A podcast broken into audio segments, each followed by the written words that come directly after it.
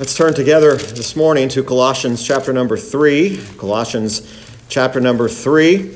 And as we continue to think upon the themes of the Apostle Paul, and even continuing to think about those things which uh, we are to be thankful for, uh, the Apostle Paul, as we left off in verse 15 of chapter 3 last week, gave us the admonition uh, to be ye thankful and thankful for certainly all that God has done and all that God has given to us. And even as we've just been reminded how great God truly is. Uh, the Apostle Paul here deals with a couple of uh, very practical matters here. Now, all of these things, of course, have been practical when we think about those things we are to put off and those things we are to put on.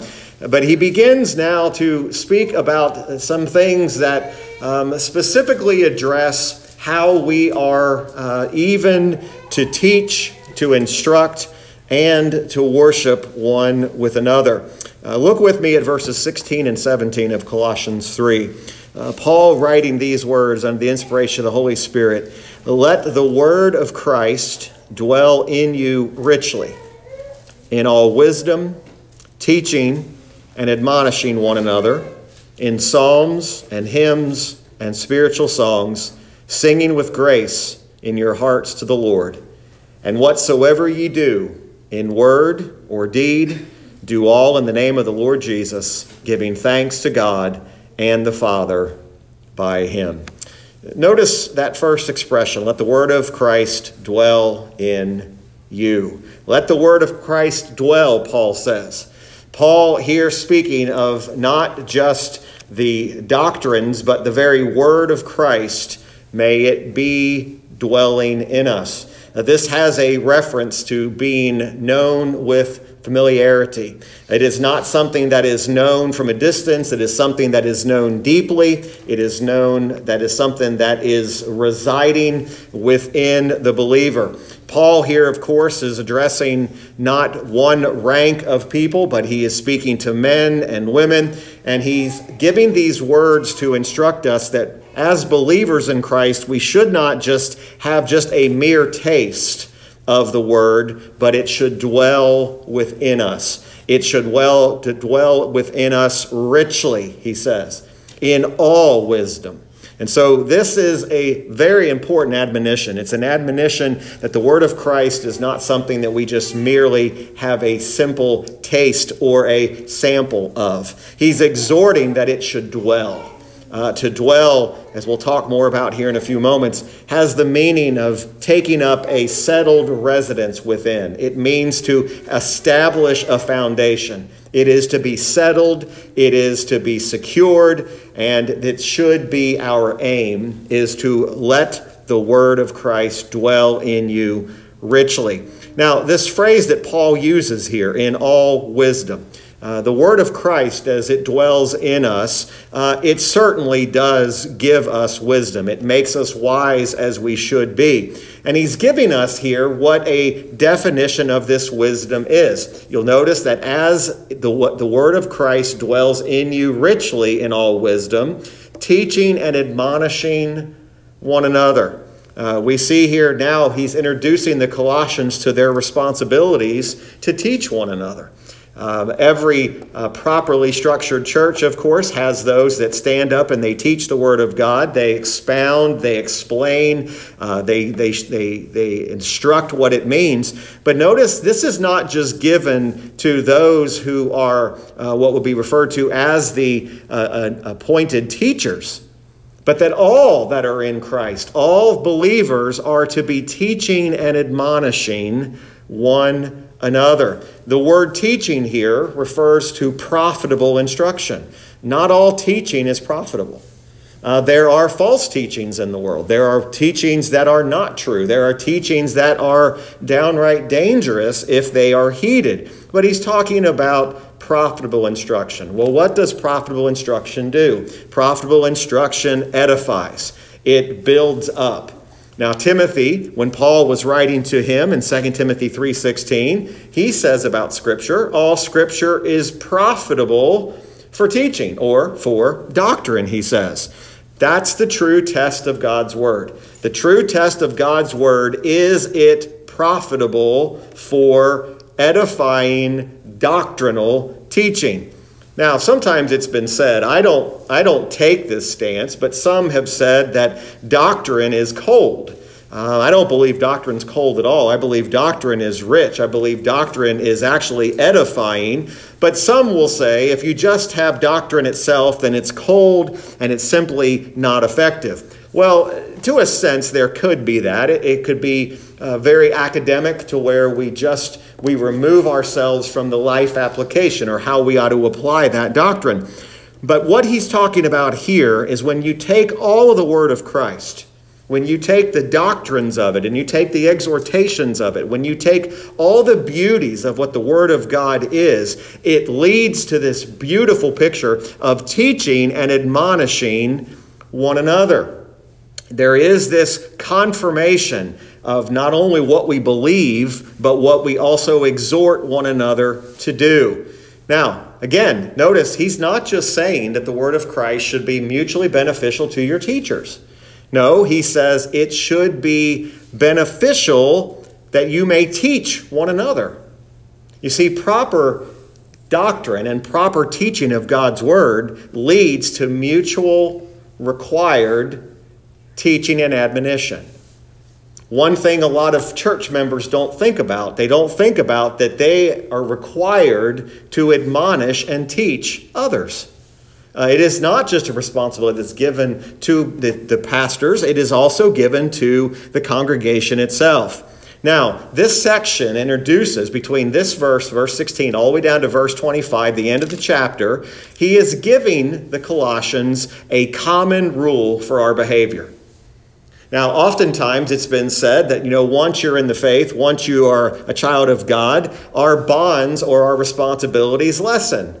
Uh, Paul's stating the exact opposite of that. He was saying that as you do experience what it is to be in Christ, our relationships to one another, there is a higher level of responsibility, and let's call them what they are. They are duties that we have to one another. Uh, this the concept that just simply says, well, you know, uh, my presence for example, at a worship service is really not that important. According to the scripture, it is. According to the scripture, it says you are required to be a teacher and an admonisher of others. It's the beauty of the church functioning properly. So it isn't just, well, nobody will miss me or nobody's good. It's not really that important. We are given the requirement. It's, it's often like, well, you, ex, you would expect your pastors and elders to be able to teach you, and the expectation should be there. For example, you should have a very high expectation of me as the pastor to admonish and teach and instruct the Word of God. You should hold me to a very, very high standard. But we don't hold each other to the same standard that says you are to teach and admonish. Now, notice he does go on, and it's interesting when he says here, we're going to talk about this a minute, teaching and admonishing one another in psalms, hymns, and spiritual songs. He connects teaching and admonishing with the very things that we sing. The very, the very hymns and psalms. We'll talk about that in a few moments as well.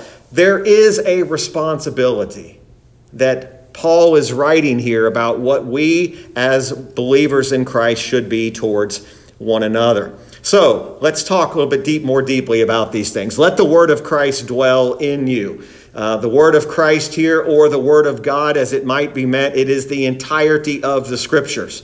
We believe that the entirety of the word of God, the Old and the New Testament, are under from the inspiration of God. They were given by the Spirit of Christ, and the, the, the scriptures from the Old to the New speak and testify of Jesus Christ.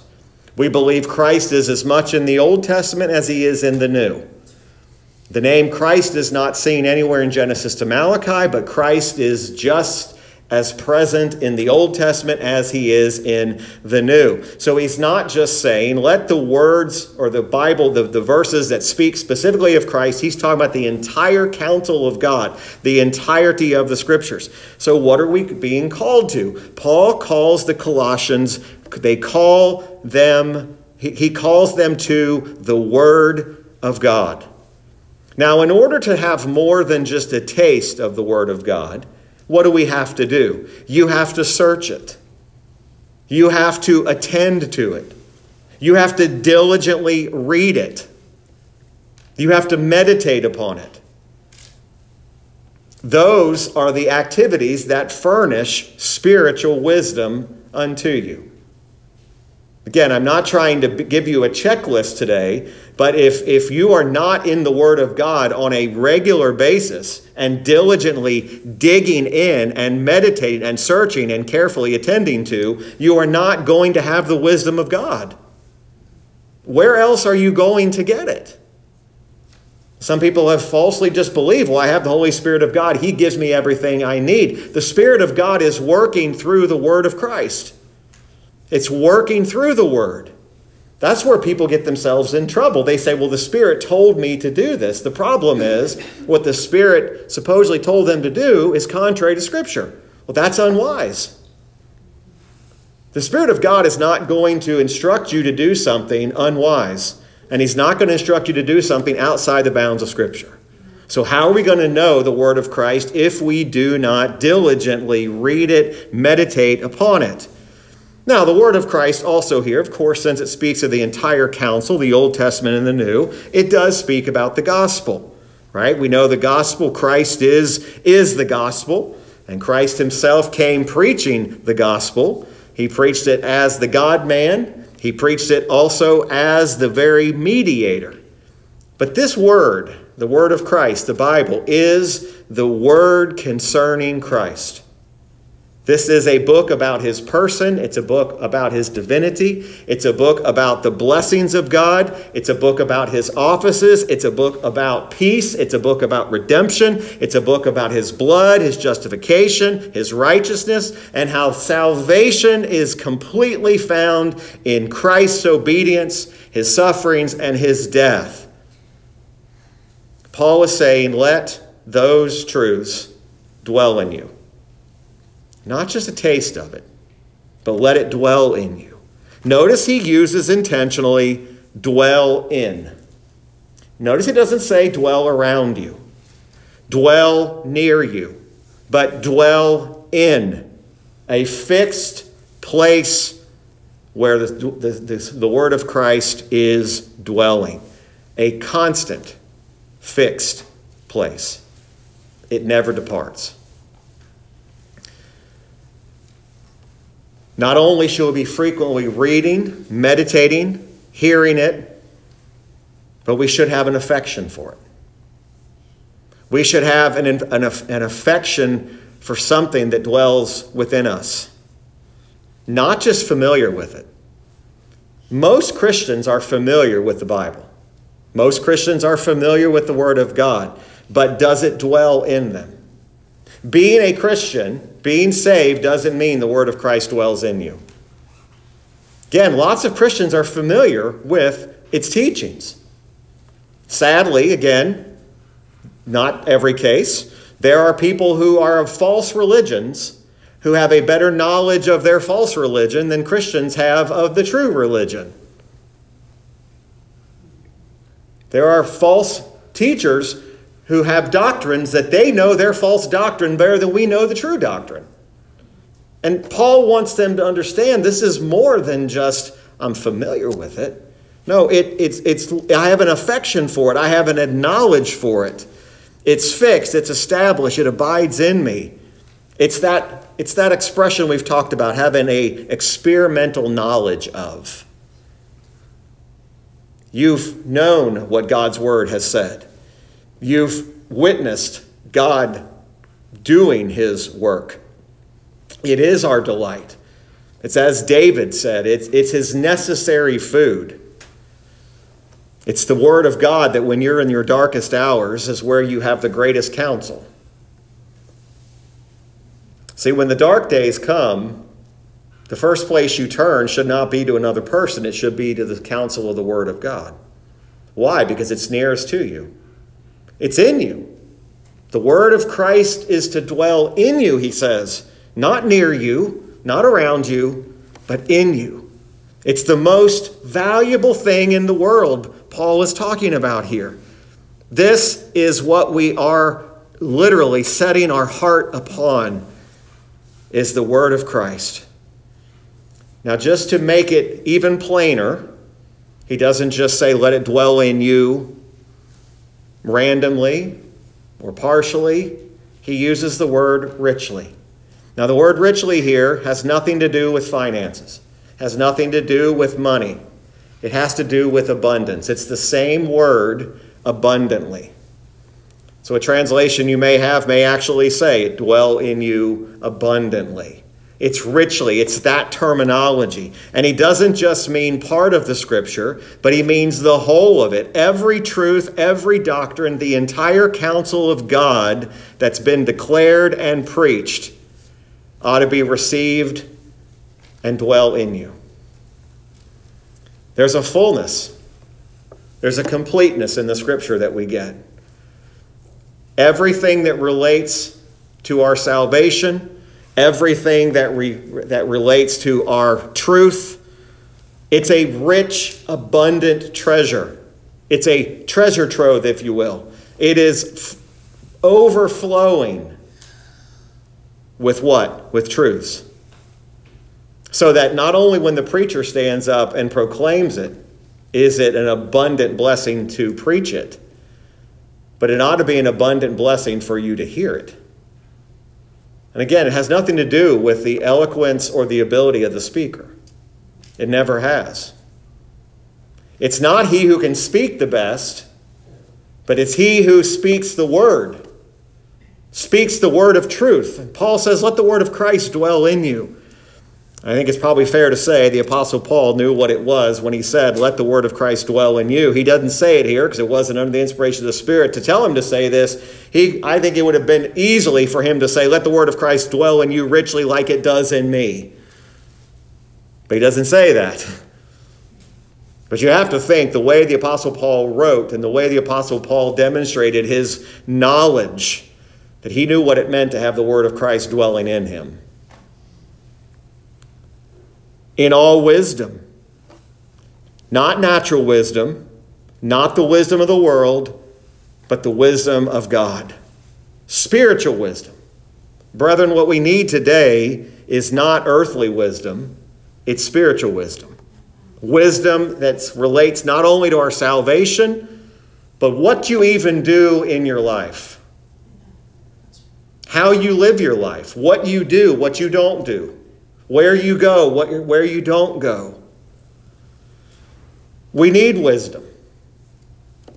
We need wisdom more than we need more education. And I'm all for education. But we need spiritual wisdom. Well, where do you get spiritual wisdom? By attending the Word of God. It comes from the indwelling Holy Spirit teaching you what the Word of God says. We would not understand what the scriptures say, not a single word, if it's not for the Holy Spirit of God. It's the Spirit that gives us understanding, gives us discernment, so that when we read the Scripture, we see and we understand the great truths. It's what we desire, it's what we pray for. And then he says, teaching and admonish. And we've already been here, but now we're expanding more. Teach and instruct yourselves. Now, Again, he's not saying, this is where people get things wrong. He's not saying replace the public preaching of the word. Okay, he's not saying put away your pulpits, put away your pastors, put away your elders, and just teach one another. That's not what he's saying at all. This is in addition to the public proclamation and the public preaching of the word. But how do we, as churchgoers, church members primarily, how do we teach and admonish one another? Well, here's where he's going to give us how we do that. Teach and admonish one another in psalms and hymns and spiritual songs. Teaching and admonishing. Teaching, yes, in private. Sometimes there are conferences with one on one individuals. Sometimes there are times we come together to pray. There are times when we come together for other various reasons. But he says here, by prayer and by the singing and the praises to God, we have this teaching. Teaching and admonishing one another. Again, not just the public ministry, but it's putting people into the same frame of mind. This is what's at, this is what's at the heart here. How in the world do we do that? When a church gathers, whether it's a small gathering like today or a larger gathering, how do we do that? He clearly tells us in psalms and hymns and spiritual songs. This is most likely, now again, this is where you can get into these, these matters of debate, and that's not my intent today. But psalms, hymns, and spiritual songs most likely refers to the singing of the psalms. Okay, now the reason we understand that is because several of David's Psalms also have the title of Maschil on them, M A S C H I L, which actually means instruction. So when you see that heading in the Psalms, when we're reading a psalm and I say a psalm of David and it may say a maskil of, of a songwriter or a maskil of someone else, that means that that psalm is instructive. And what it means is, is that when we sing a psalm, right, a number, however many years it's been now when we started singing psalms, that wasn't just a random choice. That was intentional based upon the commands of Scripture. We are to be singing the psalms. Now, should we be singing the Psalms as they appear? Yes, we should be. Now, our Psalter, we do sing them, and they are based upon those Psalms. They're not word for word, but it is the pattern of singing Psalms. Now, that's where the debate comes in. There are those who say the Psalms and the singing of them, they are given by God as a means of teaching. That's why we try to be very careful about what we sing and why we sing it. And that's why there are certain things you don't hear when you come to church here. They are meant to teach us, they're meant to instruct us, they're meant to admonish and edify the saint. Right? They're not meant to edify us personally, per se, but to edify one another. Now, I'm going to give you a couple things here. The Geneva notes, the Geneva Study Bible puts what he means by Psalms here. He says, by Psalms, he means all godly songs, which were written upon various occasions, and by hymns, all such as contain the praise of God, and by spiritual songs, other more special and artful songs, which were also in praise of God, but they were made fuller of music. There are brethren, churches like ours, who only sing psalms. They would not bring any other hymn book inside of their church worship services. They wouldn't bring them in at all. Now, they're not necessarily saying every song in those hymn books are wrong. They're just saying that what Paul most likely meant, especially during this time, you have to you got to remember, we, we can't think like this is 2023. You have to think about what was being said. What was the songbook of the first church? What was the songbook of the first century church? It was the Psalms. The Psalms were meant to be sung. They were read for instruction and they were sung. So there are some that take that position. Again, I'm not I'm not dogmatically against that. There's nothing going to be there's nothing wrong with just saying you're singing the Psalms. now not everybody takes that position. But he does say that there has to be a key to this. Notice what he says Psalms, hymns, and spiritual songs, singing with grace. I love that phrase. Singing with grace in your hearts to the Lord. That means every song that is sung, whether it's a psalm, whether it's a hymn, or it's our spiritual song, is meant to be sung with grace. And it's being sung in your hearts to the Lord. That is, the singing of these psalms, these hymns and spiritual songs, right? The manner in which they are to be sung is how? With grace. Can an unbeliever sing with grace? No. An unbeliever cannot sing with grace. To sing with grace means to sing with the assistance of the Spirit of God. It's impossible to sing with grace in your hearts to the Lord as an unbeliever. Your singing with grace is with the assistance and the grace of God. Right? So that's what Paul means here. So he says, when you are together, when you are teaching and admonishing, you do that through psalms, hymns, and spiritual songs. Again, today is not a message about which way is right. Should we only sing the psalms? Is it okay to have the hymns of grace and a psalter? That's not the point today. The point is we have to sing them with grace. And we sing them with grace to the edification and the profit of the hearers. To have grace in the heart means you have what? You have to have faith. The Bible says in Hebrews, without faith, it's impossible to please God. You realize that really only a believer can sing the Psalms. Truly, only a believer can sing a hymn that is to the glory of God. What does it mean when we sing with grace? It means to sing with gratitude. There's not a psalm or a hymn that we sing here that should not be sung unless gratitude is there. It's thankfulness of heart. It's thankful for God's mercies. It's thankful that God has given us these blessings to unworthy, undeserving sinners like us. But singing with grace also means it ministers grace to others. Now, you realize one thing Paul is not saying. He doesn't say, sing everything in proper key and proper pitch. And notice that it is teaching and admonishing one another. Again, just as a side note, there's a reason why we don't have special performers. There's a reason why there's nobody singing solos. There's a reason because it draws attention, and we're, we are called, the Bible calls us to congregational singing.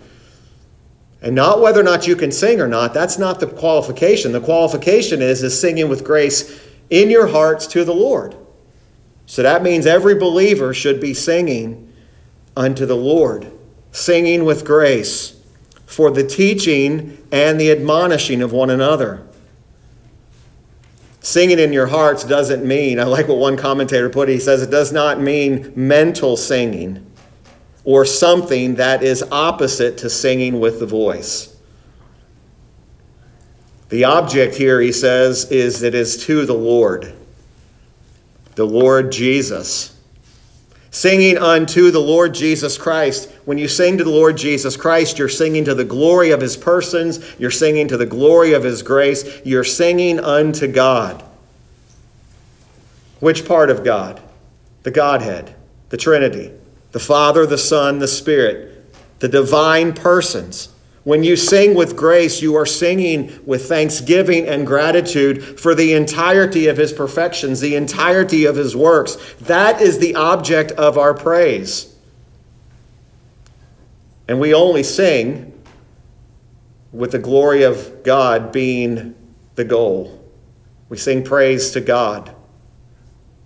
We are exhorted to teach and admonish one another in psalms and hymns and spiritual songs, singing with this grace in our hearts. Exhorted, he says, by way of review here, diligently study the Word of God, meditate on it. Let it have a permanent residence in your heart. May the Word of God be such a part of you that it is loved, it is obeyed, and it's delighted richly in its abundant truths. We're all prone to study one part of Scripture that appeals to us the most. Every one of you have a portion of Scripture or a doctrine or a teaching that is more prevalent. It's, it's, it's, our, it's our pattern to focus on that but do you realize the abundant richness of the entirety of the counsel of God's Word? We are to benefit from all of it. We are to benefit as we grow in the grace.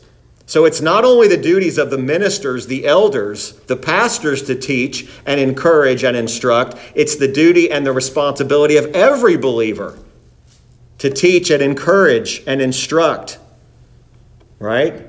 In psalms and hymns and spiritual songs. You know, the hymns and the psalms are not meant to prime the pump for worship. That's not the primary reason. It's to admonish and teach one another to the glory of God. The object of our praise is God. All we do, whether it's singing the psalms or the hymns or the spiritual songs, it's all to be done for the glory of the Lord. Which leads us to verse 17. Again, don't dismiss it, disconnect it from the context. Taking what we just read, taking what we've read and learned all the way from the previous verses, all the way to the beginning of chapter 3, about being risen with Christ, a new creation, putting on, putting off these things, and whatsoever ye do in word or deed, do all in the name of the Lord Jesus, giving thanks to God and the Father by him. Whatsoever ye do in word and deed, whether it's the preaching of the word of Christ, whether it's hearing the gospel, whether it's singing hymns or psalms or spiritual songs, in our conversation, in our conduct, whatever we do civilly, whatever we do religiously, the entirety of our conduct and conversation whether it has to do with natural things, moral things, gospel things, anything that relates to God or man, is to be done to the glory of God. All of it. There is no such thing as our church life and our private life. There is no such thing as our church life and our secular life. We are to do, he says, whatever you do in word or deed, whatever you say, whatever you do, do it all in the name of the Lord Jesus Christ, giving thanks, again, giving thanks to God and the Father by him. We do it in the heart of thanksgiving. So notice the use of the word do. Do all in the name. What does that mean? That means these things are to be done in the strength of the word of Christ that dwells within you. Right? This is not having the proper mindset like you're preparing for a game. Right? This is not that getting yourself elevated to get ready for a battle. No, you're doing this in the name of the Word of Christ and the Word of Christ that dwells within you. You can't do all in the name of the Lord Jesus Christ if the Word of Christ doesn't dwell in you. This isn't a post it note when you get up in the morning of you can do all things. Great verses. But you cannot do this if the word of Christ does not dwell in you. Again, many Christians are content to just have a taste of the word of God, and then they wonder why they struggle. They're struggling because the word of God is not dwelling in them. It's just a taste, they're just familiar with it. They know it's there. Now, they read it occasionally, but it's not dwelling there. And yet, here we have, again, cannot disconnect the context here. Part of the word of Christ dwelling within you, again, we can try to ignore it, but he says that also includes teaching and admonishing one another in psalms, hymns, and spiritual songs. You realize you can't do that by yourself. We can try to frame this any way we want, but absenting yourself from the gathering of the church does not help you in any way, shape, or form. It does not help, but it never will help you. Because it's not only required, but it's part of what keeps continuing to solidify the word of Christ dwelling in us. Again, when trials come, we learned that in prayer meeting this morning. When trials come, we want God to remove the trial instead of letting the word of Christ dwell in us and say, How do I endure the trial? His grace is sufficient. And see, when we do all in the name of the Lord, it's in the strength of Christ. Even Jesus' own words, where you can do nothing without me. Yet there's a lot of Christians that are getting by. They're trying to get by on doing all they can without Him. And yet, that's the opposite of what Paul is saying here. To do all in the name of the Lord Jesus is not only in the strength of Christ, but it's according to the mind and will of God. That means to do all in the name of the Lord Jesus means you have to do it according to what his word says, not according to what you want his word to say. Why? Because it's through calling upon the name of the Lord and through the assistance of the Holy Spirit is how we do all things. It's God's glory that is our aim. Whatsoever you do in word or deed, do all in the name of the Lord Jesus. This might be oversimplifying this, but I love the way Spurgeon put this. If you cannot do it in the name of the Lord Jesus, do not do it at all. If you're a Christian, and even if you're not a Christian, you will be accountable to God by and by for all that you do. It may be oversimplification. But if you can't do it in the name of the Lord Jesus Christ, then don't do it. Giving thanks to God and the Father. Again, don't disconnect. This shows that the singing of psalms, hymns, spiritual songs is distinctly different from even the giving of thanks. Giving of thanks here is now being mentioned as a distinctly different thing. What things are we thankful for? We are thankful for all things, certainly. Who do we give thanks to? God the Father, through Jesus Christ the Son, by the power of the Holy Spirit. This is the proper means in which we give thanksgiving. There is no other way to bring sacrifices of praise and thanksgiving to God that is acceptable except through Jesus Christ. It doesn't matter how sincere you are, doesn't matter how caring you are, you cannot bring sacrifices of praise and thanksgiving apart from Christ. Actually, verse 17, when you put these two verses together, and actually you take verse 17, this is really the key verse in the entire study of the whole book of Colossians. Right here, a little bit past midway, in the middle of the letter to the Colossians, we have the key. This is the common rule of our lives. Do all in word or deed, do all in the name of the Lord Jesus, giving thanks to God and the Father by him. Everything we do is to be done for his glory and with thanksgiving to him. Whether we're preaching, whether we're singing, whether we're praying, whether we're teaching in our conversations, whatever we do, we do it in the name of Christ for his glory. Every bit of it. Whether you're at home, whether you're at school, whether you're on the job, social gatherings, we're never at liberty to do whatever we want to do. We're to do all to the glory of God.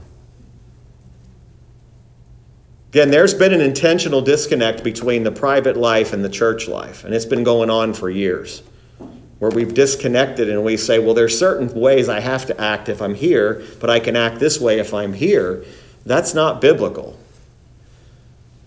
Everything we do should be done to the glory of God. That's convicting. Doesn't convict you, it convicts me. Because when you think about what Paul is saying here, Paul's not standing up there apologizing for what he's saying. He said, This is the everything you do, and he covers everything, word or deed. He doesn't say word or deed privately or at church. He's talking about everything that you do, do all to the glory of God. We aim at God's glory. What does it bring? We even read in the psalm today it brings the blessings of God. You know, God doesn't tell us these things because He's trying to hinder us. This brings a unity of heart, it brings a unity of purpose. You know that saying, absence makes the heart grow fonder? That's not true in every element. Because when we absent ourselves from these things, when we pull ourselves away from these things, you know what life becomes and you know what church becomes? It becomes about us. The more you absent yourself from the influence of those other believers, the more selfish you'll become. It becomes about you. It becomes what everybody else isn't, but what you are. See, the beauty is whether there are two or three gathered in the name of the Lord, or whether there are 2,000 of them. If they're gathered in the unity of heart, and Christ is dwelling within them, that's the beauty of it. Remember, Paul was writing to a mixed multitude, if you will. These were Jews and Gentiles who were together, who were had the they had the tendency to be at each other because the Jews were still fighting for a lot of the old Judaism ways. And when he talks about this is the way our, our, our behavior ought to be, these would have not been easy words for the church at Colossae to read. We have to be in unity of these things? That's exactly it. We don't do it for selfish purposes, we do it for the sake of Christ. The gospel, the whole counsel of the word is the word of Christ. Again, Paul's not saying you don't have the word at all, but it should dwell in you. Don't let it dwell in you poorly to where it has no power over your life. The soul, the very soul, prospers. Listen to what Matthew Henry said about this. I love this. He says, The soul prospers when we are full of the scriptures and of the grace of Christ. But even when we sing psalms, we must be affected with what we sing. Whatever we are employed about, let us do everything in the name of the Lord Jesus and in believing dependence on Him. Those who do all in Christ's name will never want a matter of thanksgiving to God, even the Father. I love what he says there at the end. If you do everything in Christ's name, you'll never have to find something to be thankful for. Because you're doing it all in Christ's name. You're doing all to, with His aim, with the glory of God in sight.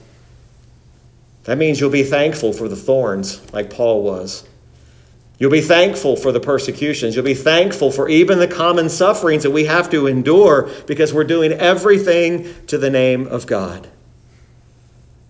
So, brethren, today our prayer, our hope, our longing is that our hearts would long for the word of Christ to dwell in us and to dwell in us richly. That's our prayer. Let's pray.